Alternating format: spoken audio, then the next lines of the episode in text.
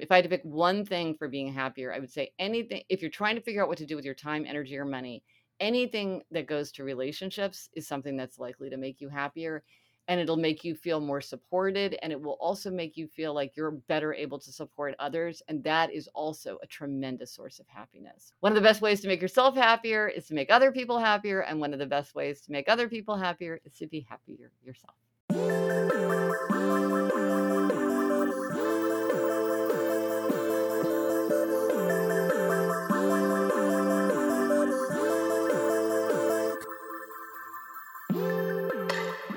Hey everyone, Emily Abbate here. You are listening to episode 176 of Hurdle, a wellness focused podcast where I connect with everyone from your favorite athletes to top experts and industry CEOs about their highest highs, toughest moments, and everything in between.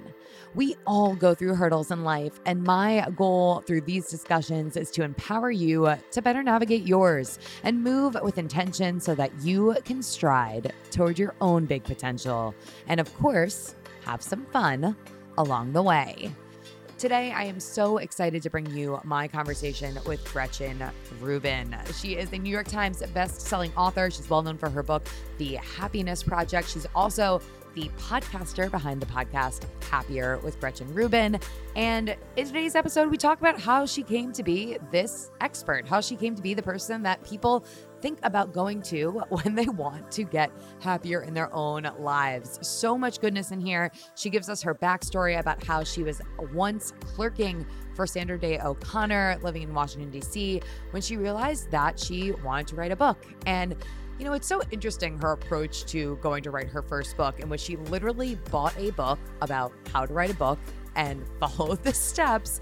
And before you know it, well, I think you can assume what happened next. Gretchen and I talk about everything from how to make a career pivot in your own life, how people can take steps to being happier in this quote unquote new normal that we're in, the power of asking tough questions. We also talk about how she gave up sugar, a little bit of a side note here, and how that helped her and of course, not so surprising, how you can get happier in your day to day. I mean, if you are looking for an episode with endless takeaways, this really it's the one.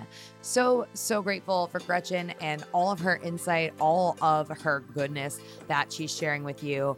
And also, Gretchen wanted to gift you all a little bit of a discount. She has a new line of journals that you can check out. We talk about them in the episode, and she is offering the hurdlers a promo code for 10% off. So simply head on over to the happiness project.com or visit gretchenrubin.com and click the Happiness Project tab to snag yourself one today. Use the code HURDLE at checkout to get 10% off. So many good picks here. I highly recommend you head on over and check them out.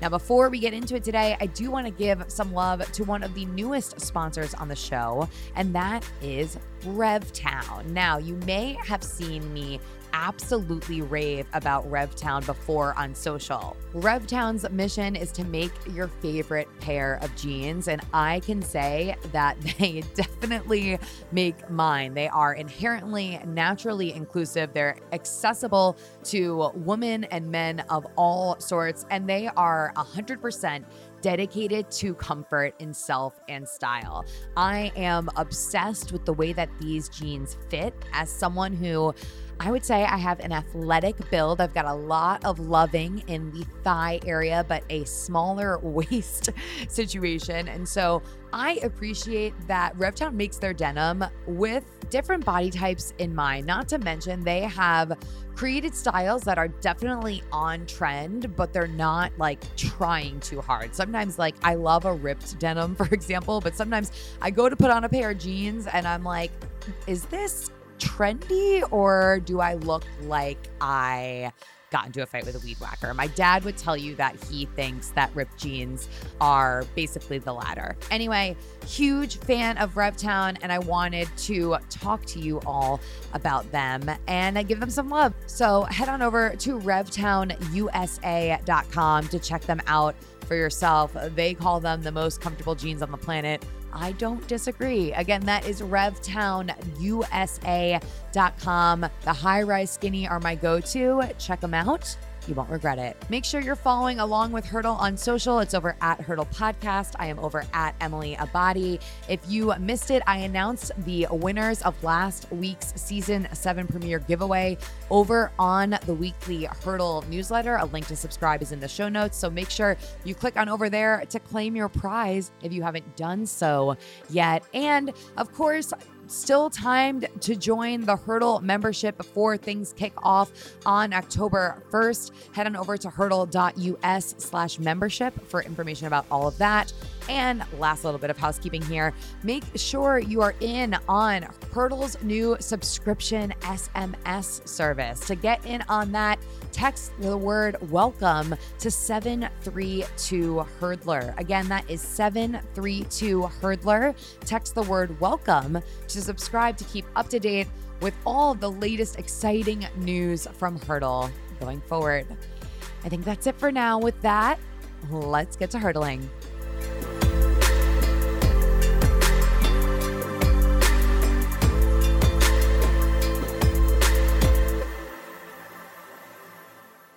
Today, I'm sitting down with Gretchen Rubin. I feel like she needs no introduction, but you may all know of her from her slew of blockbuster titles, New York Times bestsellers. I'm talking Better Than Before, The Happiness Project, The Four Tendencies, also podcaster behind Happier, Gretchen Rubin. How are we? I'm so happy to be talking to you.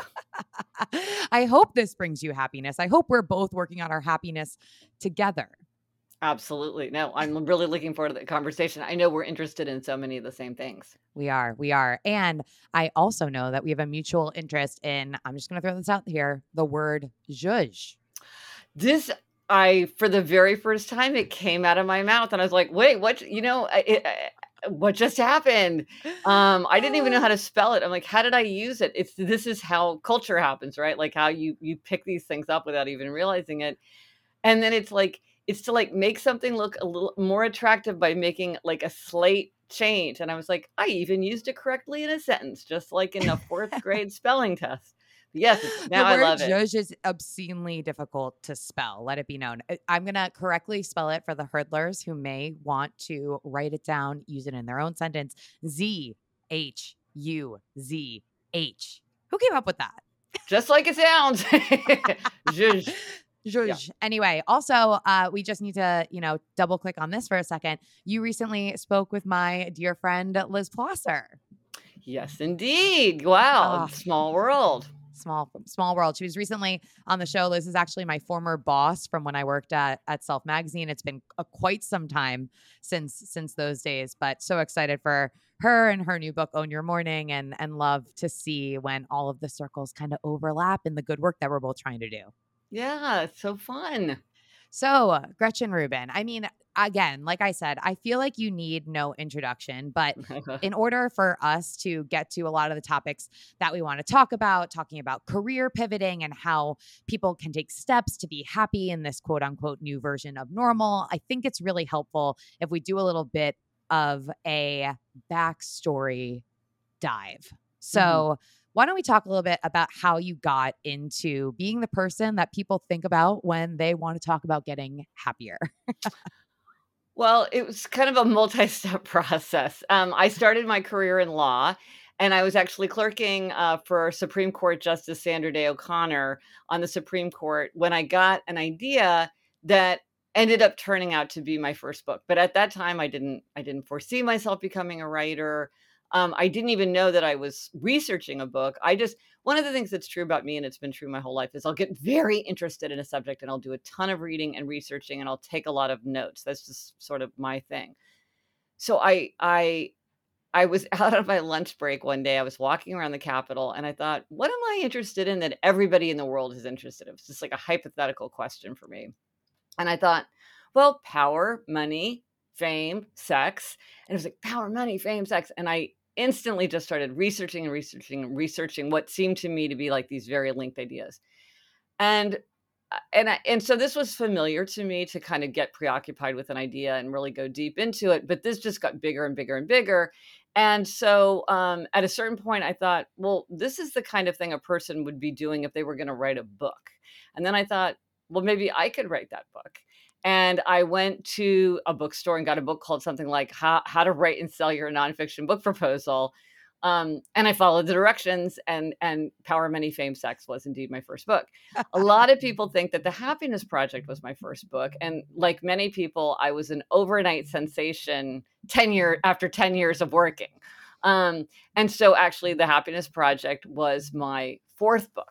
So I wrote my first book. Then I wrote a biography of Winston Churchill and a biography of John F. Kennedy, and I wrote a sort of a strange art book um, called Profound Profane Waste.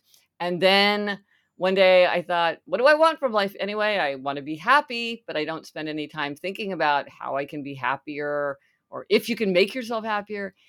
Then I got very preoccupied with that question, went to the running to the library, got a giant stack of books, started researching happiness. And then one day it occurred to me, well, I've just been doing this for myself, but maybe this should be my next book, my happiness project and that's how i turned my attention into happiness and and and good habits and all the things that flow from the larger subject of happiness Wow. So, I mean, the first question I have is Did you grow up being a super inquisitive person? Because it seems as though this is the kind of behavior that someone would need to see modeled to kind of act on it and feel comfortable saying, like, you know what I'm going to do? I'm going to do X. Like, it seemed like you were so sure in your steps.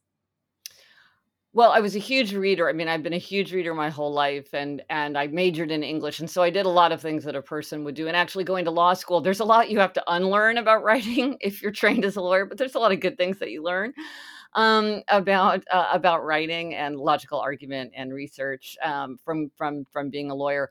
Um, I didn't have a model for this. Um, and it's funny, you mentioned I have a podcast, Happier with Gretchen Rubin. My co-host is my sister, Elizabeth Craft she's five years younger than I am. And now she's a showrunner and TV producer in Hollywood. So she's a TV writer. But right out of college, she started writing kind of pulp fiction for for teenagers. And so even though I was five years older, she was really a model for me of someone who was a professional writer. That was her job was to write. And and at that time, as funny as it is for me now to think of this, at that time I didn't know anybody who wrote books. And so it was very helpful for me to be like, well, Elizabeth is doing this in a different way, but you know, same deal. Um, I think that was very helpful for me to imagine myself uh, moving forward like that. So, so special. And then you mentioned obviously clerking and being in Washington, D.C., a huge career pivot to go from that trajectory to deciding, you know what? I'm going to write. So, talk to me about perhaps some of the hesitancy, if any, that you had during that period and advice that you'd give for someone else who's interested in making a career pivot of their own. Well, you know, it's one of these things where you put one foot in front of the other, and so looking back, it seems like much more uh, dr- not dramatic, but but it's much more abrupt. Because at the time, I was like, well, why don't I get this book and like, what does it take? Like, well, and then I'm like, oh, I guess I would need to get an agent. How does a person get an agent? You know, I put step by step. So I think one thing is to take it step by step and don't expect yourself to get from A to Z overnight. Um, but I did have a moment where I was starting to think about this and and I, eh, you know, and I thought this, if there was ever a time when my clerkship comes to an end and I had taken another really cool job at the Federal Communications Commission, but it was also, it was short and it was also coming to an end. I was like, this is my opening. Like, if I'm ever going to take this risk, now is the time to try because I have this sort of natural opening. Um, and it occurred to me, you know, at this point, I would rather fail as a writer than succeed as a lawyer. This is my time to either succeed or fail.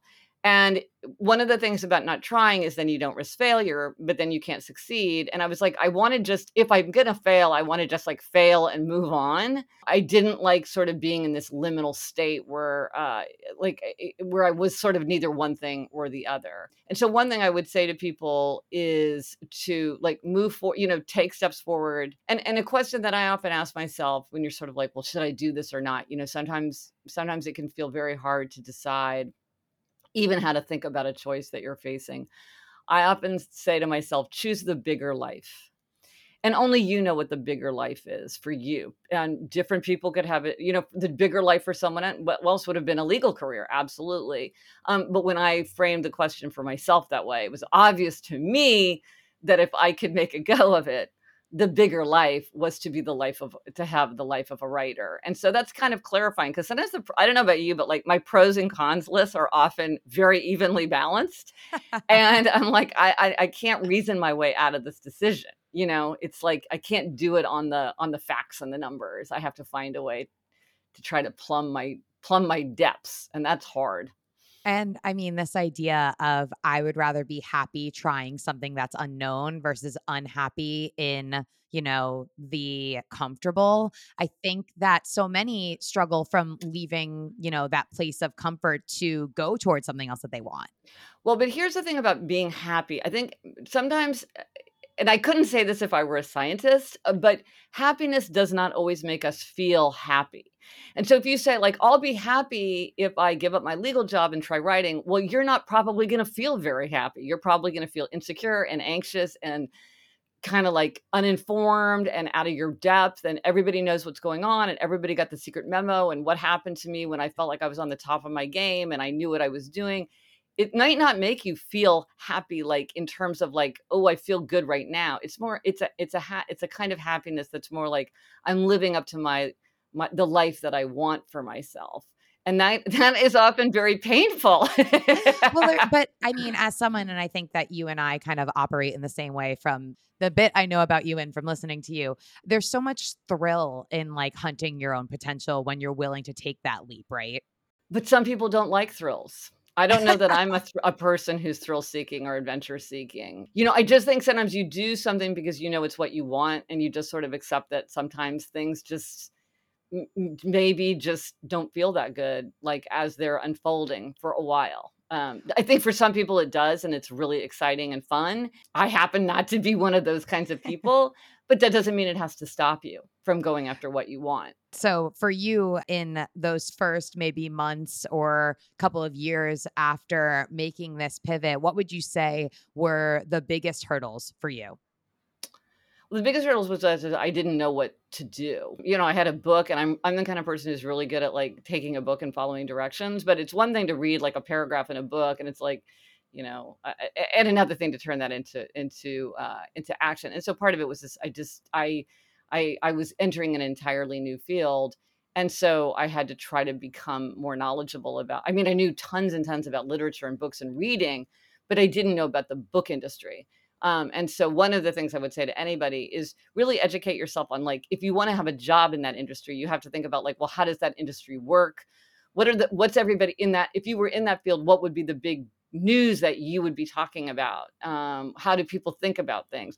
Like one mistake i see a lot of new writers making is they think what people care about is how how intensely i want to write or how deeply committed i am to my subject but you see if you're an agent or an editor what you really worry about is is there an audience for this book are people going to be excited to read this book are you a person who can actually complete this book um, so they're thinking about different things. Both of those things are important, but I think sometimes people don't. You know, you have to think about well, how do I fit my? If I want this to be my profession, how do I fit? How do I think about this in terms of doing it professionally? Because there's some things that you do that you love to do that you wouldn't do professionally, but then sometimes maybe you want to think about. You know, it's like if you were love to do photography and then you're like, now I want to switch to be a wedding photographer. Well, now you have a whole bunch of new skills that you need, which you can get um, but you start need, needing to think about what's the business of being a wedding photographer, not just like, ooh, maybe I'll put another tree in the foreground. It's like, okay, yeah, that's still important, but there's this other thing too. There's this other thing too. Yeah. And then in this, I'm curious to know if you struggled with the idea of feeling like you weren't doing enough while you were trying to figure it out. I mean, I was always trying to do more. I was always trying to do whatever that whatever I could. So yeah, I think I did have the feeling like, is there more? Is there more? What should I be doing? Sometimes it's painful to be like, I would do more, but I don't know what to do. You know, I think that's also very frustrating when you think, I want to go the extra mile, but I don't even know what direction to go in. Which is why I think getting getting as educated as you can be kind of can help you manage that kind of anxiety because the more you know, the more you're like, oh, I see what I could do that would be a good use of my time and my energy, and I see the things that I don't need to worry about. You know, the more the more the more you bring to it, the more you can get from it. And I know in writing the Happiness Project, you talked about not necessarily at all becoming an overnight success, but maybe it looking that way. I know in writing the the Happiness Project, you did something that a lot of authors don't conventionally do, which is draft a lot of this book, if not the whole book, before really uh, signing a book deal. Correct? Yes, So talk to me about that process. Well, this has happened to me more than a more than once, um, I will say that, where I can't really desc like, when you're trying to get somebody to buy a book and, you know, get excited about a book, you have to explain what it is, and you have to do the whole elevator pitch where you can really sum it up and crisply convey it, and a lot of times I'm sort of like, "I I don't think I can really explain it until I've written it. I don't know what I think until I write it, and I don't know what to think, and by the time I know what I think, the book will be written." And so, um, I I have a hard time kind of knowing what I think in advance. I think some people know very very well what they think, and then they're just writing what they think, whereas a lot of times I'm sort of trying to figure out and I'm often very surprised by what I find. I, I often find things that I didn't expect to find or things that I thought were true weren't true. Um, so, um, well, like my book Better Than Before is out all about habit change, how we can make or break our habits. That book I was able to explain what it would be, but I didn't even because I could describe it even though I didn't know the structure and exactly what my conclusions would be. It's like, okay, do you want to learn how to master your habits? Because I'm going to figure that out. Um, but I certainly wouldn't have been able to say, um, you know, what's the framework that I'm going to use to describe that answer? Because I took me, I had to write a whole book before. I really probably had to write two books to get the one book uh, to decide to decide what I thought. Yeah, I mean, it makes sense. And especially because of like the concept and the whole framework of the happiness project. For those who may be unfamiliar, if there are any listening to the pod, why don't you talk a little bit about what the happiness project really is? So it was a year long experiment that I did on myself. I was my own guinea pig to try to see, you know, uh, is it possible to make yourself happier, healthier, more productive, more creative? You know, what is happiness? Could I make myself happier? And if I could make myself happier, what would I do? Um, and what would I try to uh, adjust, or you know, what would I try to have more of or less of? And so, I figured that a year was the kind of the right amount of time for there to be real change, but it felt you know manageable. And so I gave every month a theme related to happiness, something that I wanted to work on. So it might have been friendship or energy. Um, and then I would give myself a handful of concrete, manageable resolutions to try that I thought would help my happiness in that area. And so it's very practical um, and very much like, what can you do tomorrow without spending a lot of time, energy, or money? You know, so it's not like I'm going to go on a three week silent meditation retreat because I'm like, I really have to have things that I can do as part of my ordinary day, as part of my ordinary routine. Um, but it turns out that for me, and I and since the book's come out, I've talked to so many people. For most of us, there's a lot of low-hanging fruit. There's plenty of things that we can do to move the needle to make ourselves happier within the context of our ordinary day, even if we're very, very busy. And I think that that's like what makes the whole concept so accessible, right? I mean, you approached it in such a way that the everyday person or someone who, you know, relates to you can certainly go and create their own happiness project of sorts. And in setting, you know, the the theme so to speak or choosing each value for every month, how did you settle on those 12 specifics? Well, that's a really interesting question because, you know, I picked the things where I thought I had the most to gain in terms of happiness, but other people would pick other things. So, for instance, um, I've never been a person who's particularly inclined toward music, but for some people, music is like an incredibly important element of their life. And I've talked to many people where music was a whole theme. So they might have had like their resolutions might have had things like get back into practicing an instrument or learn a new instrument or join a group or a choir or make an effort to listen to new music consistently or go to live concerts or you know there's a lot of things you can do if you want to bring that into your life more for me it didn't it wasn't something that for me i wanted to work on um, and i would say that that's the one of the big things that i learned that surprised me is that there that that we all want different things like we have different interests and aims and values and we all need to get there in a different way like i love to do something very consistently if it's important to me i try to do it every single day for me it's easier if something happens every single day other people want to feel more spontaneity they want to have a different kind of approach and there so there is no magic one size fits all solution and it's interesting like because i've talked to so many people i was i created um i've created these new journals because I realized like a lot of people have the aim of like, I want to keep a journal. That's a very, very common resolution that people have, whether they want a journal because they want reflection or they want a journal because they want to like track how many miles they've run in a day. You know, they want to keep some kind of record of their life. And I realized people are very different. Some people want to don't break the chain where they like check it off if they did it and they write down how many miles and then they have like a little note where they write down all the different routes they did or the different hikes they did or you know like that. And then some people want to write one sentence every day. They don't want to keep a traditional journal where they're writing a couple of pages. That's too much work, so they want to write just one sentence. That's a great way to keep a journal. There's you know, you don't have to just because something doesn't work for you as a a method or a tool doesn't mean that you failed at an aim. It just means like, okay, well, is there a different way that I could meet this aim? Because we have different aims and we also have different styles. Yeah. And I mean, you're truly talking about the power of habit right here. Yeah. So, for those that struggle to create and maintain habits. They maybe get into something for a week or two and then they fall off the bandwagon, which can totally feel certainly discouraging. What helpful tools or suggestions do you have for them to get in the groove and stay in the groove?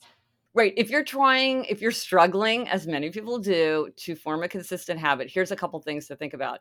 Um, I have a four tendencies framework that divides people into uh, uh, upholders, questioners, obligers, and rebels. And if you want to take a quiz and find out what you are, you can go to gretchenrubin.com slash four tendencies and take a quick quiz there and find it out and you get a little report on yourself. It's very helpful i'm an upholder gretchen. Oh I, I emily i i knew that 10 minutes in. I and i love it because i'm an upholder too so we're we're we're on the same wavelength. So anyway so that's the quiz if you want to find that out and understand what it means to be an upholder. Um so it's all there. But what i will say just sort of generally even if you don't know about um, those those categories is that for many many people um, they really need outer accountability to meet an inner expectation. So if you said your things, said to yourself things like, I always keep my promises to other people, but I have trouble keeping my promises to myself. I have trouble making time for self care. I have t- trouble putting myself first.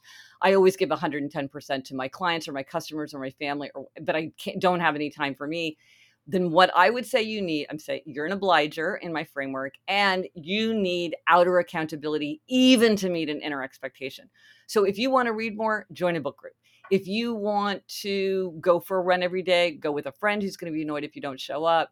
You know, work out with a trainer at a gym, um, raise money for a charity. Um, you know, you want to create a system of outer accountability. For some people, that is what is necessary. Um, so one thing to think about is like, do I do I do better when I have accountability? Because some people do not rebels in my my framework often do not like to have accountability. They don't want somebody looking over their shoulder. They don't want somebody knowing what they're doing or putting things on the calendar, particularly. But maybe you know about yourself, like, oh, wow, I really do do better when I'm in some kind of framework of accountability. So that's one thing to think about. And another thing to think about there is just hilarious research showing how much more likely we are to do something if it's even the teensiest, tiniest bit more convenient. So I've talked to people who sleep in their workout clothes so they don't have to get dressed in the morning. Um, there's this research showing that if there's a salad bar and people have to use tongs instead of spoons, they take less food because it's just a little bit more effort to use tongs. So anything you can do to shave off, if you can use a hook instead of a hanger, if you can pay a little bit more for um, a gym that's right across the street from your office, you know, like when everything's back to normal, than one that's like three blocks away any little bit of convenience tends to make it easier. And you can also use it on the opposite. Any inconvenience makes it harder to do something. So I've talked to people who wanted to watch less TV. They weren't giving up TV, they wanted to watch less. So they'd put their remote control in a really inconvenient place. So they wouldn't just like, you know, be like, oh, I'll just wander by and watch for five minutes because, like, oh, it's too much of a hassle. Go get the remote, you know.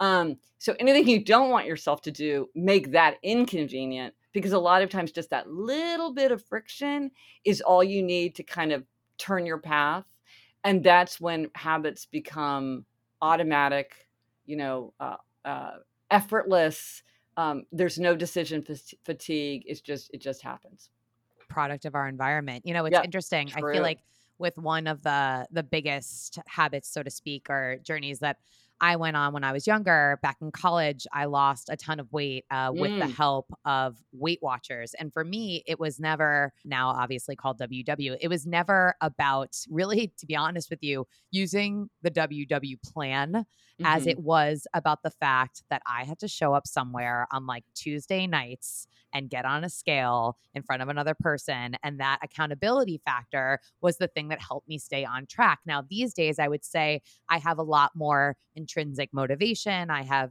progressed along my journey and, you know, done my fair share of study reading and book reading and talking and reflecting. And so it's interesting though, because these different, you know, archetypes or these different types of people or types of habit formation, you might be one way for one thing and find that it's a little bit different for something else. Yeah, well, it's interesting, kind of along those lines. Another distinction that I found when I was studying habits is abstainers and moderators. And this is when you're facing a strong temptation, not a weak temptation, a strong temptation. So, like, I have a really, really strong sweet tooth. And what I found is that if you're an abstainer like me, it's easier to have none. It's easier to give it up altogether Mm. than it is to have a little bit. And so I could never understand, like, oh, I just have one little square of fine chocolate and that's all I need. Ooh, just have half Oh. a brownie. That's all you want. I'm like, the minute I have half, I want three. Yo, same. But moderators are different. They're the kind of people that, that want the one square. They do better when they have a little bit, when they have it sometimes, and they get kind of panicky and rebellious if they're told they can never have anything. And so, and like I'm a moderator when it comes to something like wine. I don't really care about wine, so I can have half a glass of wine. Whereas a friend of mine said, it's none or four glasses. There is no in between for me. So she's a so you you might be an abstainer about one kind of temptation, but then other things you're like, eh, it doesn't really matter. But when I realized that I'm an abstainer, I because I, all these moderators were like clearly sincerely giving me this advice that obviously didn't work for me and i as an abstainer was like say to think people like well why don't you just give it up cold turkey? Why do you keep breaking the rules? Like just like just get it off your plate. And then finally i realized there's no one right way. There's no one best way. It's just whatever is better for you. And moderators don't understand that for an abstainer like me abstaining is easier. It's the easier way. And it's hard for me to understand that for a moderator, that's easier. It's kind of hard to put yourself in somebody else's shoes. Yeah. But once you realize, like, well, people are different, like, oh, I'm married to somebody who's a moderator, but I'm an abstainer. So now it's not about convincing someone else that I'm right. It's about how do we create a situation where we both thrive. And that's such an important question, right? My Yeah. father's the kind of guy that can keep like six different flavors of ice creams Yeah. in the freezer. Right. And What's like I'm sure some of them like have been in there, no offense, Right? dad, but like maybe for a year. Like the covered with the crystals. And you're like, how How? does this happen? No. I, How does it happen? How does it happen? It wouldn't stay that way in my home, not at all. Because again, going back to what we were just talking about, a product of our environment, right? But see, for a moderator, it doesn't bother them. Whereas, Ah. like for for for an abstainer, it calls to you. You're like, "There's one, just one bite, just two more bites. Have a bite of each flavor." You know what I mean? It's, it's Monday. It's my birthday. It's raining outside. I had a terrible day. I've been so good. I'll be so good starting tomorrow. Like there's a million things. But for some people, it's like, "Meh, I like knowing that it's there. And if I have a little, you know, I want a little something sweet, I'll just go get a bite or two. I'm like, that works for you, and that's great. But if there's somebody in the house who's like, truly, it's just going to weigh on my mind in the middle of the night, wake me up, and like I'm going to be dragged in there by like the tractor beam of uh, the Death Star, like we got to figure out how to work that out, you know, because because we're different, and that's that's okay. We don't have to agree on what's the best way. We just have to say, well, this is how this is what works for me.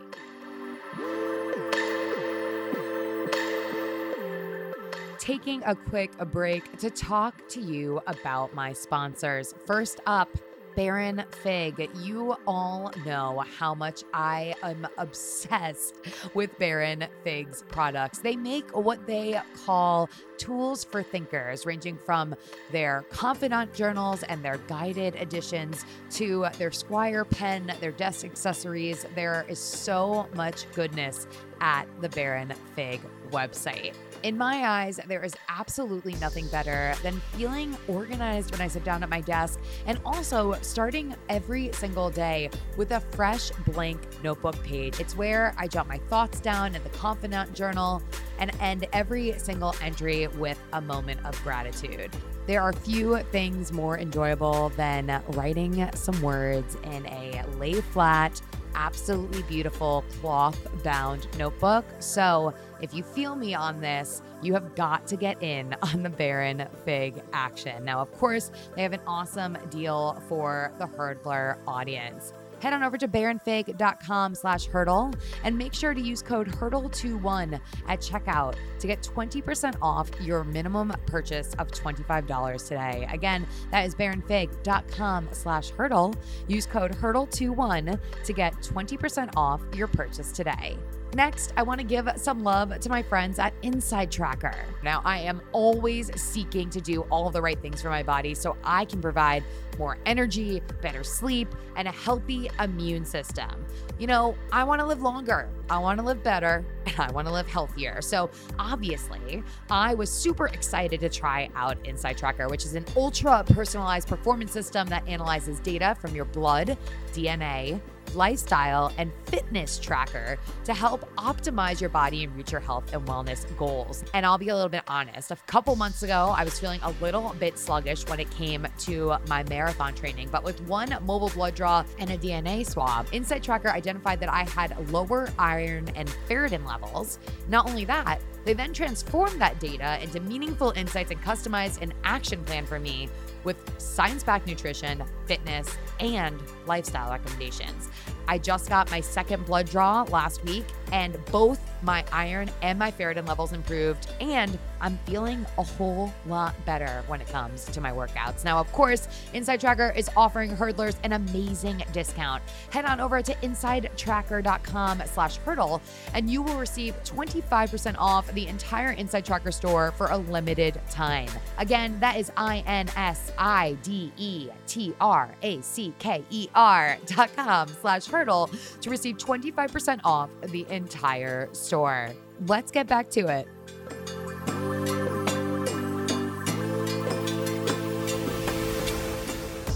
Let's go back a little bit to your story and talk about after the Happiness Project comes out. How are you feeling at this point? Because again, we've referenced a couple of times now, uh, it's seemingly being this scenario where it was like, this woman came out of nowhere and she is brilliant. And oh my goodness. And you're like, I've been here, but mm-hmm. dot, dot, dot. Oh, it was great. I mean, it, because your big fear as a writer is that you can't keep going. Uh, you know, so you're like, you're like, I want to be able to write, keep writing. Um, and I am so lucky because every book that I write, I say to myself many times when I'm writing it, it'll never be this good again. This is the best it's ever going to get. I'm never going to be so interested in a subject. This is never going to be so juicy and so delicious. I am never going to have this much fun again. And then with my next book, I'm like, oh my goodness, this is the best. Now I'm at the t- top. Now I'm at the most interesting subject. Um, so I'm really fortunate because all my books kind of naturally have led into the next book. And so I'm never sort of like anxiously awaiting some kind of lightning bolt. I'm always sort of like already starting to think about something and get interested in something and then I poke around and a lot of you know I have to figure out like what what how what my way in is or kind of what my what my what my perspective is on something but but I've but I always know sort of what the next thing is going to be, um, and that is one thing. Um, when I was growing up, my my father would always say to my sister and me, "Enjoy the process." Meaning, if you can enjoy the process, outcomes don't matter as much. It's not that they're not important, but it's like everything doesn't stand or fall on an outcome if you've enjoyed the process. And that's definitely true as a writer because I've had some books do very well. I've had some book if a book flops, what they tell you is that it fails to it failed to find its audience. That's the delicate way they tell you, eh, that thing was a big flop. So, and I've had books that failed to find their audience. Um, but because I have enjoyed the process so much, I still have enjoyed it. You know, I'm still like, I loved that book. I loved writing that book, and and and now I've got something else that I'm really really excited about. And so, um, and and writers will often give that advice to each other. It's like, don't hang all your hopes on this book. Like, have your next your next book, and so you're excited and you're moving forward, because you don't want to get too hung up on something that's really in, in many ways outside your control and so you want to you just want to manage your expectations and just keep moving forward. Um, it's it's it's a milestone in the life of a writer, but it's not it's not it's not like everything rises or falls on like what happens like on a in a particular month. Yeah, I mean, I'd love to wrap on this concept for just a second because I actually, uh, it's super applicable to something that I'm going through. And I know something that many individuals struggle with pinning all of your uh, perhaps self proclaimed success on the outcome that is Yes. uncontrollable. Like all you can do is pour whatever you can and whatever you have into something and hope for the best, right? Do everything you can within your power to, uh, as my family motto is, to do good. Right now, Right. I'm dealing with an injury. I'm supposed to run Oh. a marathon in two and a half weeks, or I think we're Oh. under that now.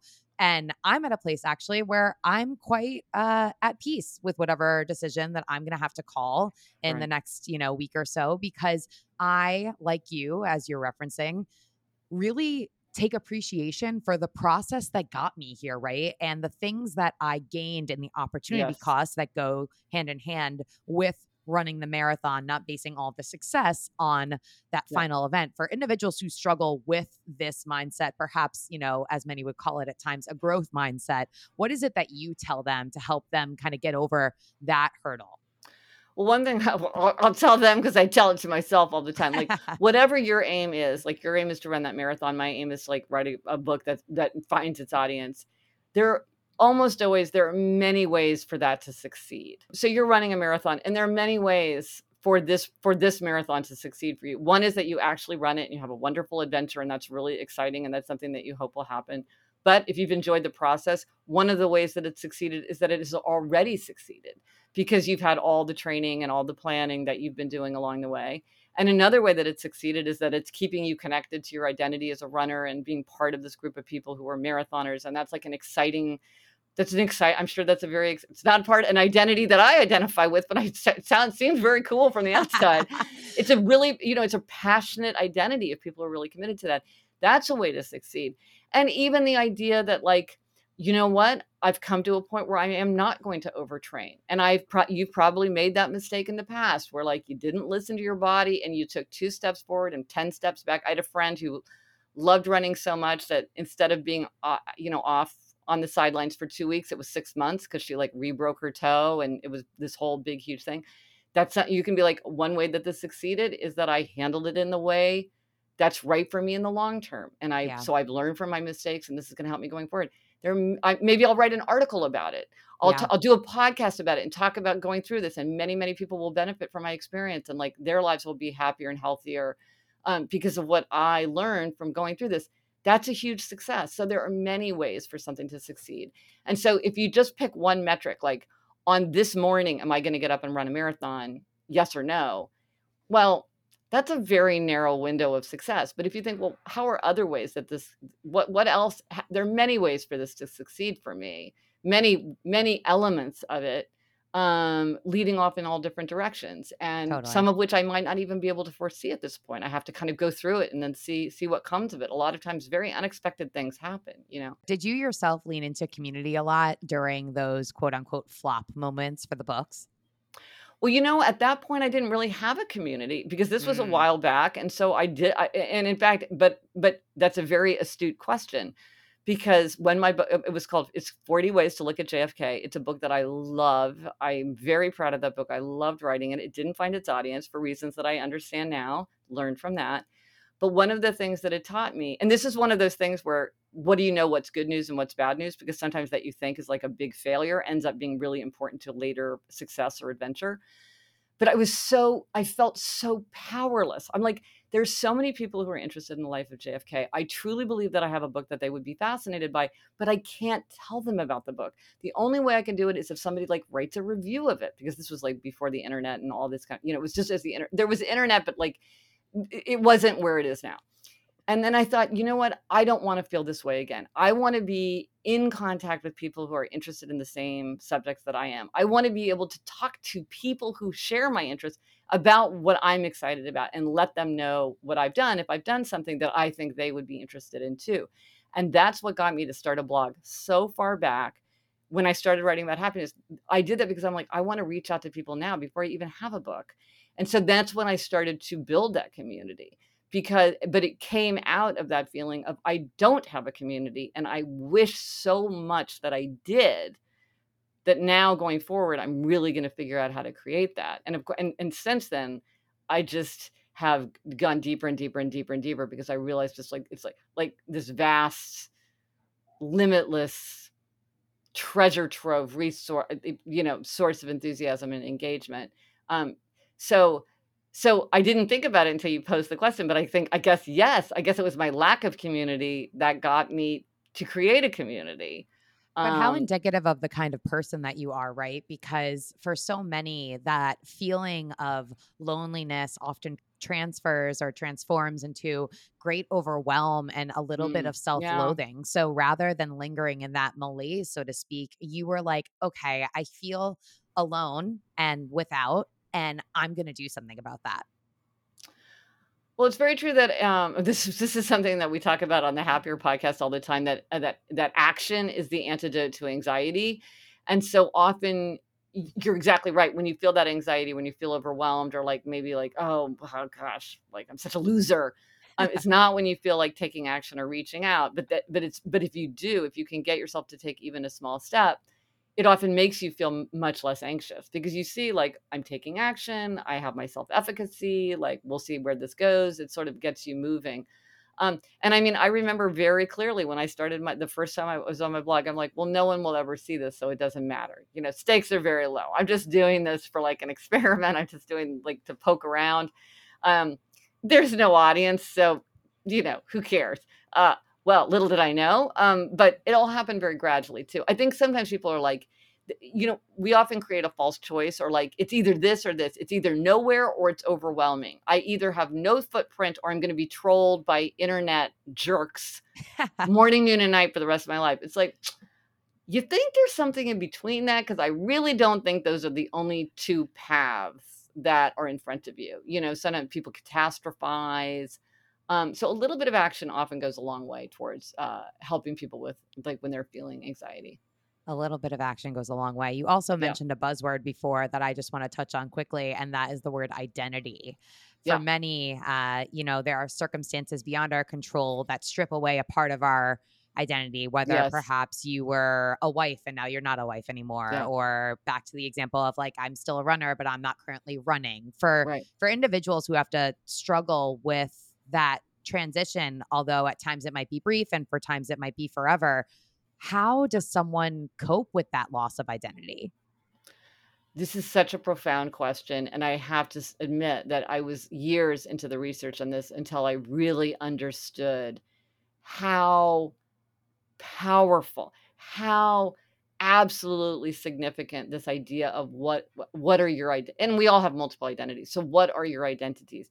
And sometimes and I mean and it comes up in all different complicated ways and I'm sure you've seen this too with the people you talk to. Like sometimes people will be like, "Well, I'm not really a yoga person. I you know, I can't claim to be a yoga person." I'm like, "Well, that's kind of funny cuz to me you do yoga 3 or 4 times a week and you've been doing that for a couple years." And they're like, "Oh, but you know, I can't really say that I'm doing I'm a big yoga person." I'm like, Heck yes, you can. Like, there's no accrediting uh, body to, you know, yeah, your your actions that is your identity. You should own that identity and feel good about that identity.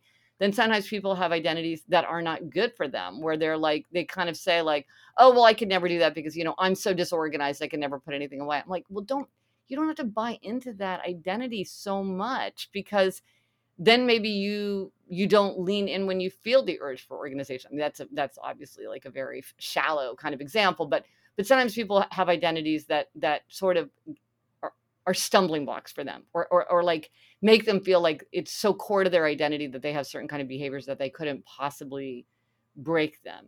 Um, like just for an example, I know somebody who said, "Well, I really identified as a baker." Like I'm the person bringing cookie, cookies and cupcakes, and I'm the one, you know, bringing desserts and surprising people on their birthdays. And she said, when I gave up sugar, I had to give up that identity. Like I could cook in other ways, but that kind of sort of pastry baker I had to let go of. And she said that, like you say, even that's a, was painful because it meant rethinking my identity. What does it mean if I can't be like, I'm the fun, super fun baker now that I'm doing something that for her, she had developed diabetes. She really, really wanted to do that. So she had to grapple with that identity and it is hard sometimes we do it by choice as in her case well sort of sort of her choice sort of not her choice sometimes it's it's not your choice like you're getting a divorce like you say Um, sometimes it's like, oh, I blew out my knees, and so now I can't do mountain climbing anymore because I just, you know, so it was taken, you know, it was it it's it wasn't my choice to to change that. And I think I think it's something to really think about and address and to acknowledge the pain of it. Um, and then to think about, well, are there other identities that might be that might be related to that or that might give me the same kind of satisfaction? Maybe I can't go mountain climbing anymore, but I could go walking, I could do a gentle hike, and that taps into my other the, an aspect of my identity, which is that I'd love to be out in nature. I want to be all alone and feel like there's no one around for miles and it's just me in the natural world. It's like, well, you can do that in other ways other than mountain climbing. That was one way, and you can't do that. And that is sad. But there are other ways to claim that identity for yourself in a way that works for you now. But it it's surprise you like knowing myself is so easy. Like, who am I? Just hang out with myself all day long. Like, super obvious.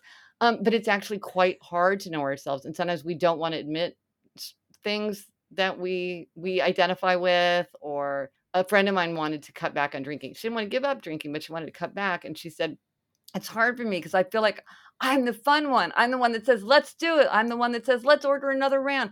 Like, and I'm like, but you're still fun. You would always be fun. You're super fun. And she said, you know what? I am super fun. I'm like, you're super fun at breakfast. Like, you don't need, you don't, that's, it doesn't depend on that, you know, but she had to think that through. Yeah. Yeah. No, I totally, I totally hear you. I could literally talk to you in so many different like directions for forever about everything but you did mention something in here that i feel like is going to be helpful to touch on really quick which is you were talking about the other woman who was trying to give up sugar and i know that this is something that you did so yes. if you have uh talk to us a little bit about uh what that experience was like for you and maybe some takeaways that you have from it because i know that it is something that so many of us think about doing pretty regularly yeah. I love it. I mean, and I'm not saying everybody would want to do it or that everybody uh, should do it or everybody would do it the way that I did it. I'm just so I'll just talk about my experience. Yeah. As I said, I have a I have a very very strong sweet tooth, and it was just this noise in my head all the time. Now, later, more, more. One, two, three. Uh, does this count? What about this? And um, and it was just sort of always nagging at me, and um, and then I just decided, you know, I'm gonna give up sugar, and I basically give up all carbs. So I'm one of those. I'm really one of those bonkers low carb people that you read about. Like I really eat no carbs except for like nuts and vegetables. Um, and I just loved it because then all that noise went out of my head. It was so boring. It was so draining. It's just like it's off the table. And now I can go. I, I I can have ice cream in the freezer and it doesn't bother me. And I can sit you know, like at a table with a big plate of cookie, fresh baked chocolate chip cookies in the middle of the table, and I'm not resisting it. I don't even notice them um, because I just gave up sugar. So, and so that really, really works for me. And it just kind of, it just kind of, it, it, it made me enjoy food more because people were like, but you're giving up so much pleasure. And I'm like, for me it wasn't like that. For me it's like i feel more pleasure now in food. Um, it feels Mm. much less complicated and much less draining and i also would have a thing where i would get super hungry because i would have kind of spikes and drops and and like shaking hungry. Um, and now it's like a much more even kind of like gradual uh, hunger mounting which is just kind of in my day-to-day life i just find it much more pleasant to like have that kind of pattern in my in my kind of my rhythm of my day. Um but what i would say and again this kind of goes to abstainer moderator. For me as an abstainer it was just like okay that's off the table and it, it was not it was like okay you know? Like once i just knew i wasn't having any it was a lot easier.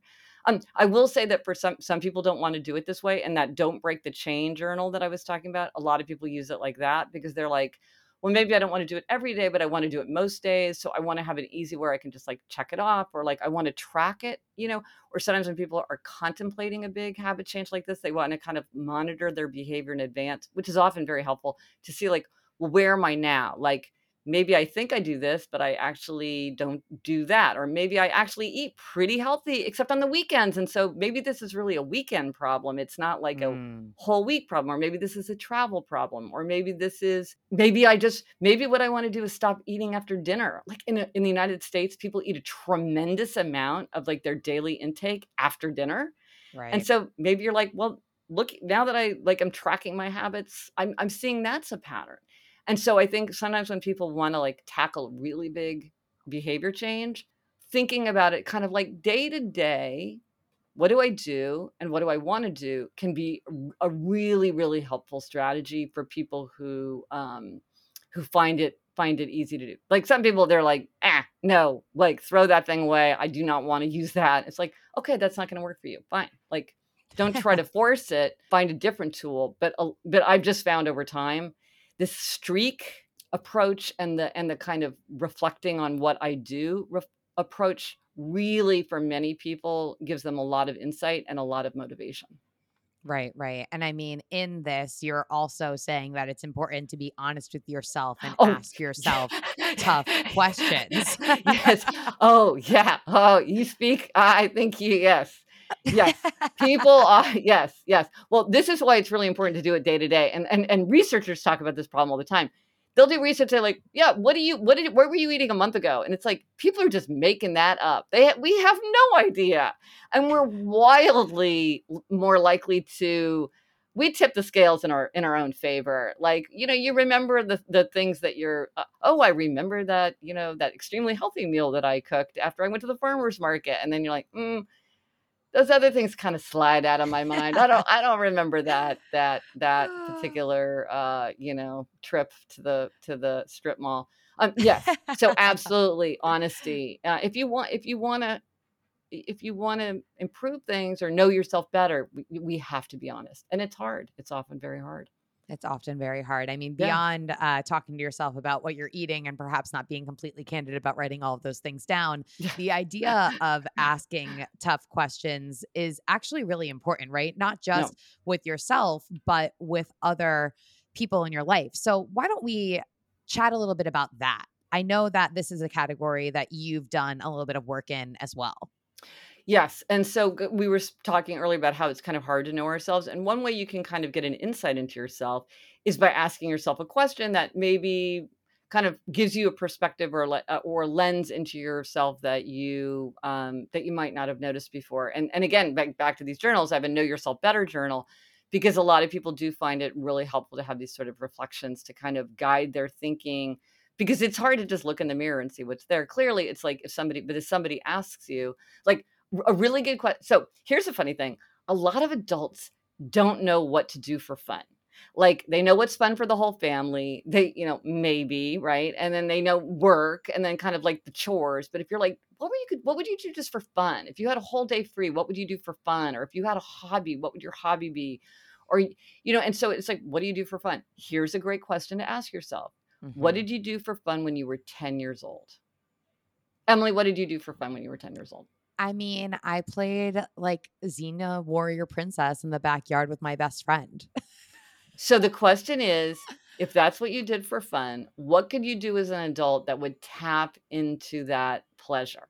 Because yeah. what you did, so what I did for fun when I was 10 years old is I would copy out my favorite quotations from books that I was reading into these beautiful books and then I would illustrate them with magazine pictures. And nowadays, wow. as an adult, I have I have a moment of happiness newsletter where, like, five days a week, I send out like a beautiful quotation about happiness or human nature. And it's so fun for me. And I, it's just as I was a 10 year old, like sitting on the floor and writing it out with a felt tip marker in a blank book is exactly how I feel now when I'm like reading a book and typing it into my big document of all my favorite quotations. And, and I'm like, and I and, and it's even better because I get to show it to other people. It's not just my book that I can maybe show to a friend. It's like I can send this to as many people who love quotations as much as I do.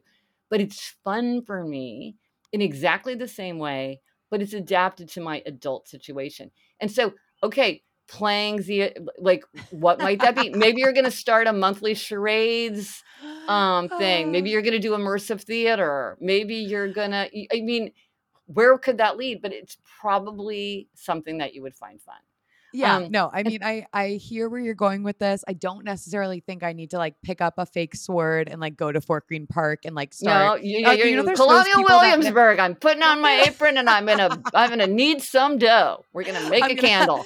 Clobber you.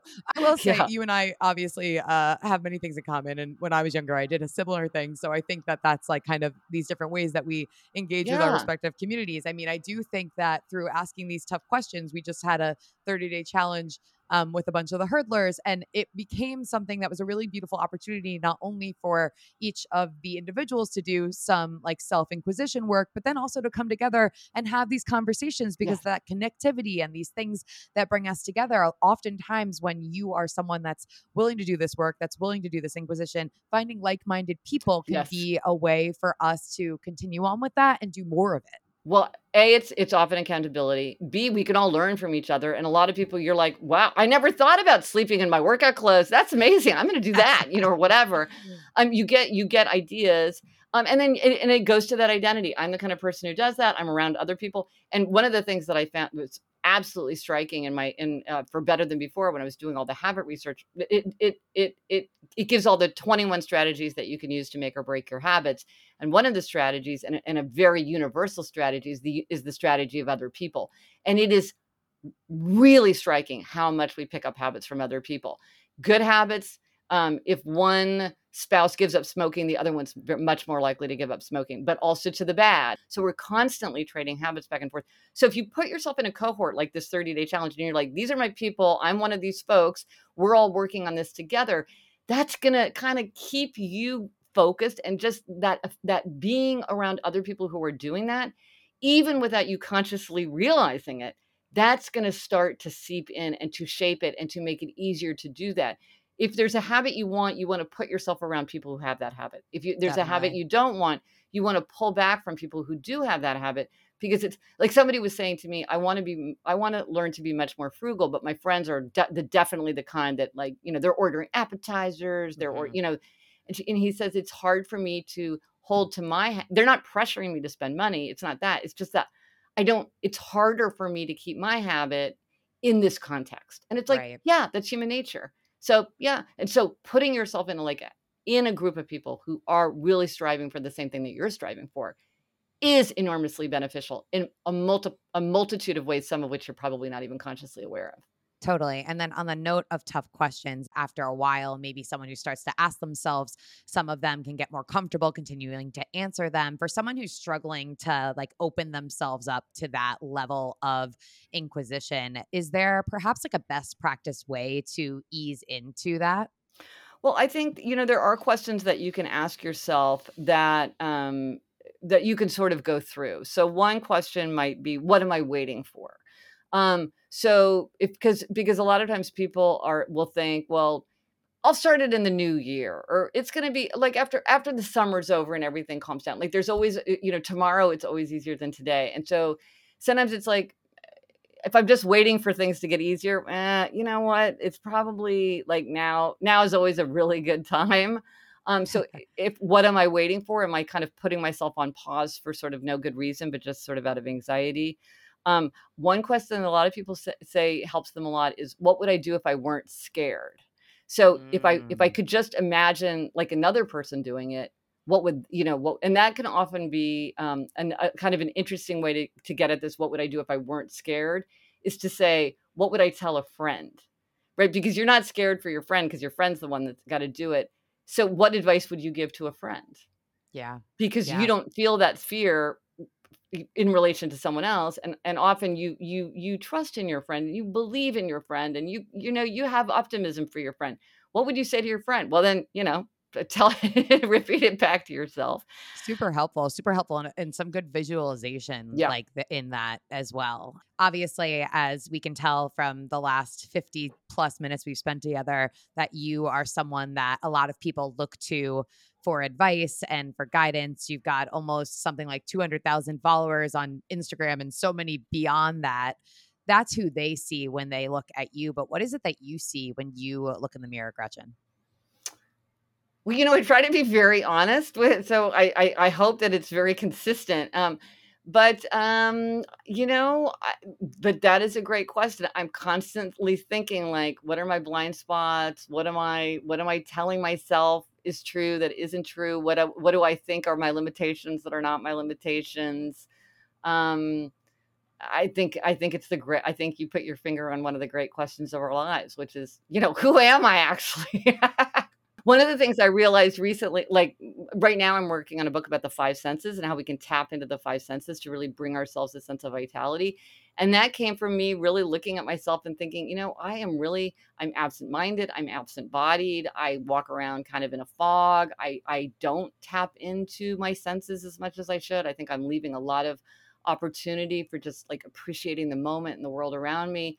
And it was really acknowledging that limitation to myself that got me very, very excited about trying to systematically address that.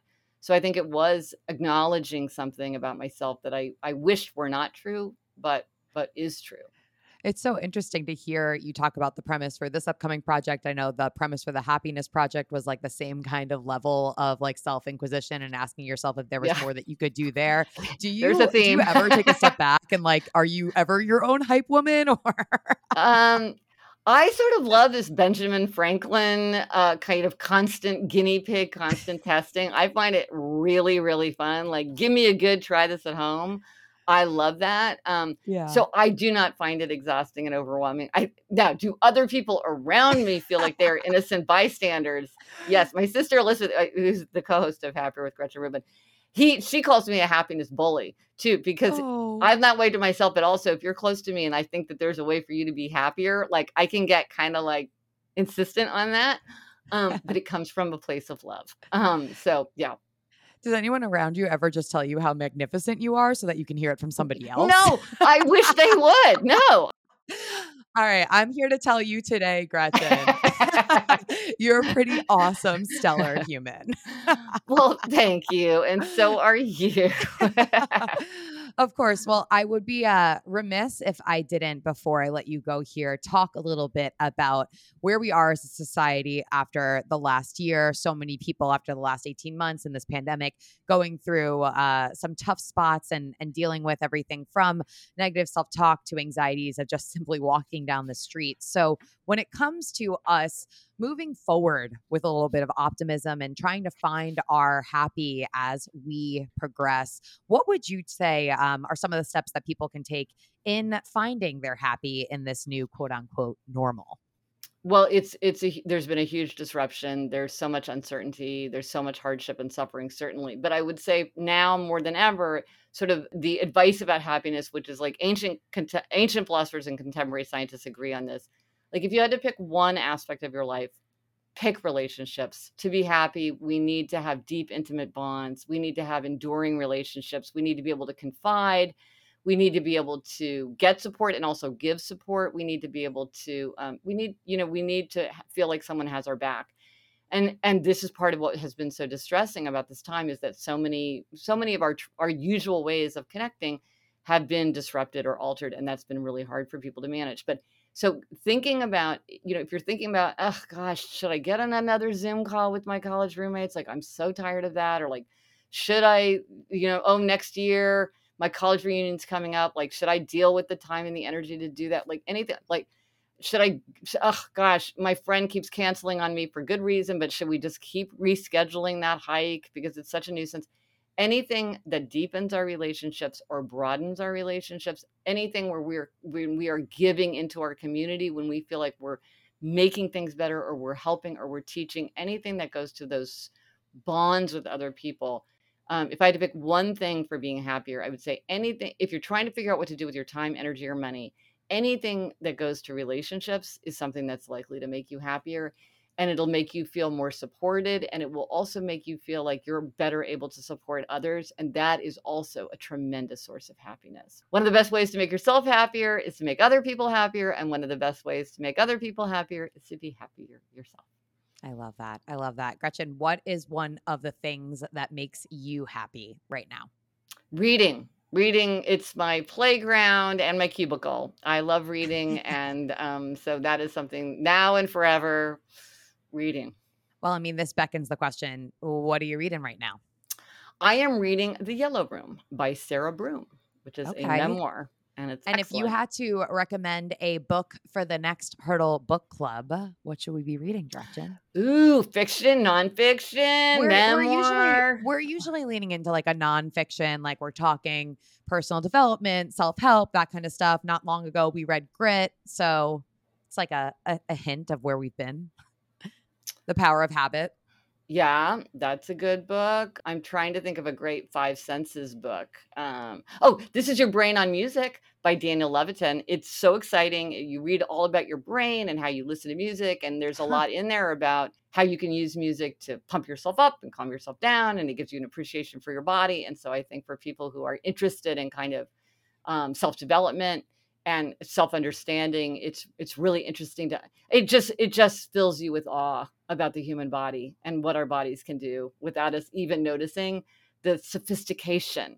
Um it's just it's it's really it's tra- it's a transcendent thing to think about and uh, and it's also like super interesting and practical. If you were to recommend uh, to the hurdlers who have never read any of your titles before a good place to start would you tell them to start with the happiness project Yes, unless they're very focused on changing their habits, in which case I would say Better Than Before specifically about habit change. I think The Happiness Project is, is a more fun read. It's Yeah. it's more on the memoir side, and it's and it's all about happiness, which is great. But if you're like, I don't care about this Gretchen Rubin and how she got happier. I want to know like how to get myself to go to bed at 10:30 every night. I'm like, well, Better Than Before will like goes right to the heart of that. So either Right one of those probably would be good for the hurdlers. Perfect. Well, Gretchen, the way that I close the podcast every time, right now, you have an opportunity to offer yourself one piece of advice going through a big hurdle moment. Let's say the moment when you decided that you were going to stop clerking and start writing. You have an opportunity to offer yourself back then a piece of advice right now, looking back on it. What do you tell yourself? I would tell myself something that I've learned now, but I did not know then, which is if you're not failing, you're not trying hard enough. And so go into this thinking, it's okay for me to fail because if I fail, I will know that I am trying hard. And if there is no failure, I need to figure out more things to try so I get my failures in. I love it. Gretchen, I am so ecstatic just at the opportunity that we had here to sit down together. I know that there's so many takeaways from this time, and I'm so grateful for you and the work that you do. And I know that the community is as well. Oh, well, thank you so much. I so enjoyed our conversation. I feel like we could talk all day. So I really appreciate it. I wish that we could. How do uh how do the hurdlers keep up with you? How do they follow along with you? What can they get in on? Give us all the details. Yeah, so uh, if you want to go to sort of the hub of all of my things, you can go to gretchenrubin.com and you can read about my books, and there's all kinds of free resources. Um, if you are a podcast listener, which clearly you are, you can listen to Happier with Gretchen Rubin. That's a weekly podcast that I do with my co host and my sister Elizabeth, and it's all about like concrete, manageable ways to be happier, healthier, more productive, and more creative. I'm on social media everywhere you would look um, for Gretchen Rubin. And if you're interested in the journals, you go to the Happiness Project and you can find it there. Beautiful. I'm over at Emily Abbate and at Hurdle Podcast. Another hurdle conquered. Catch you guys next time.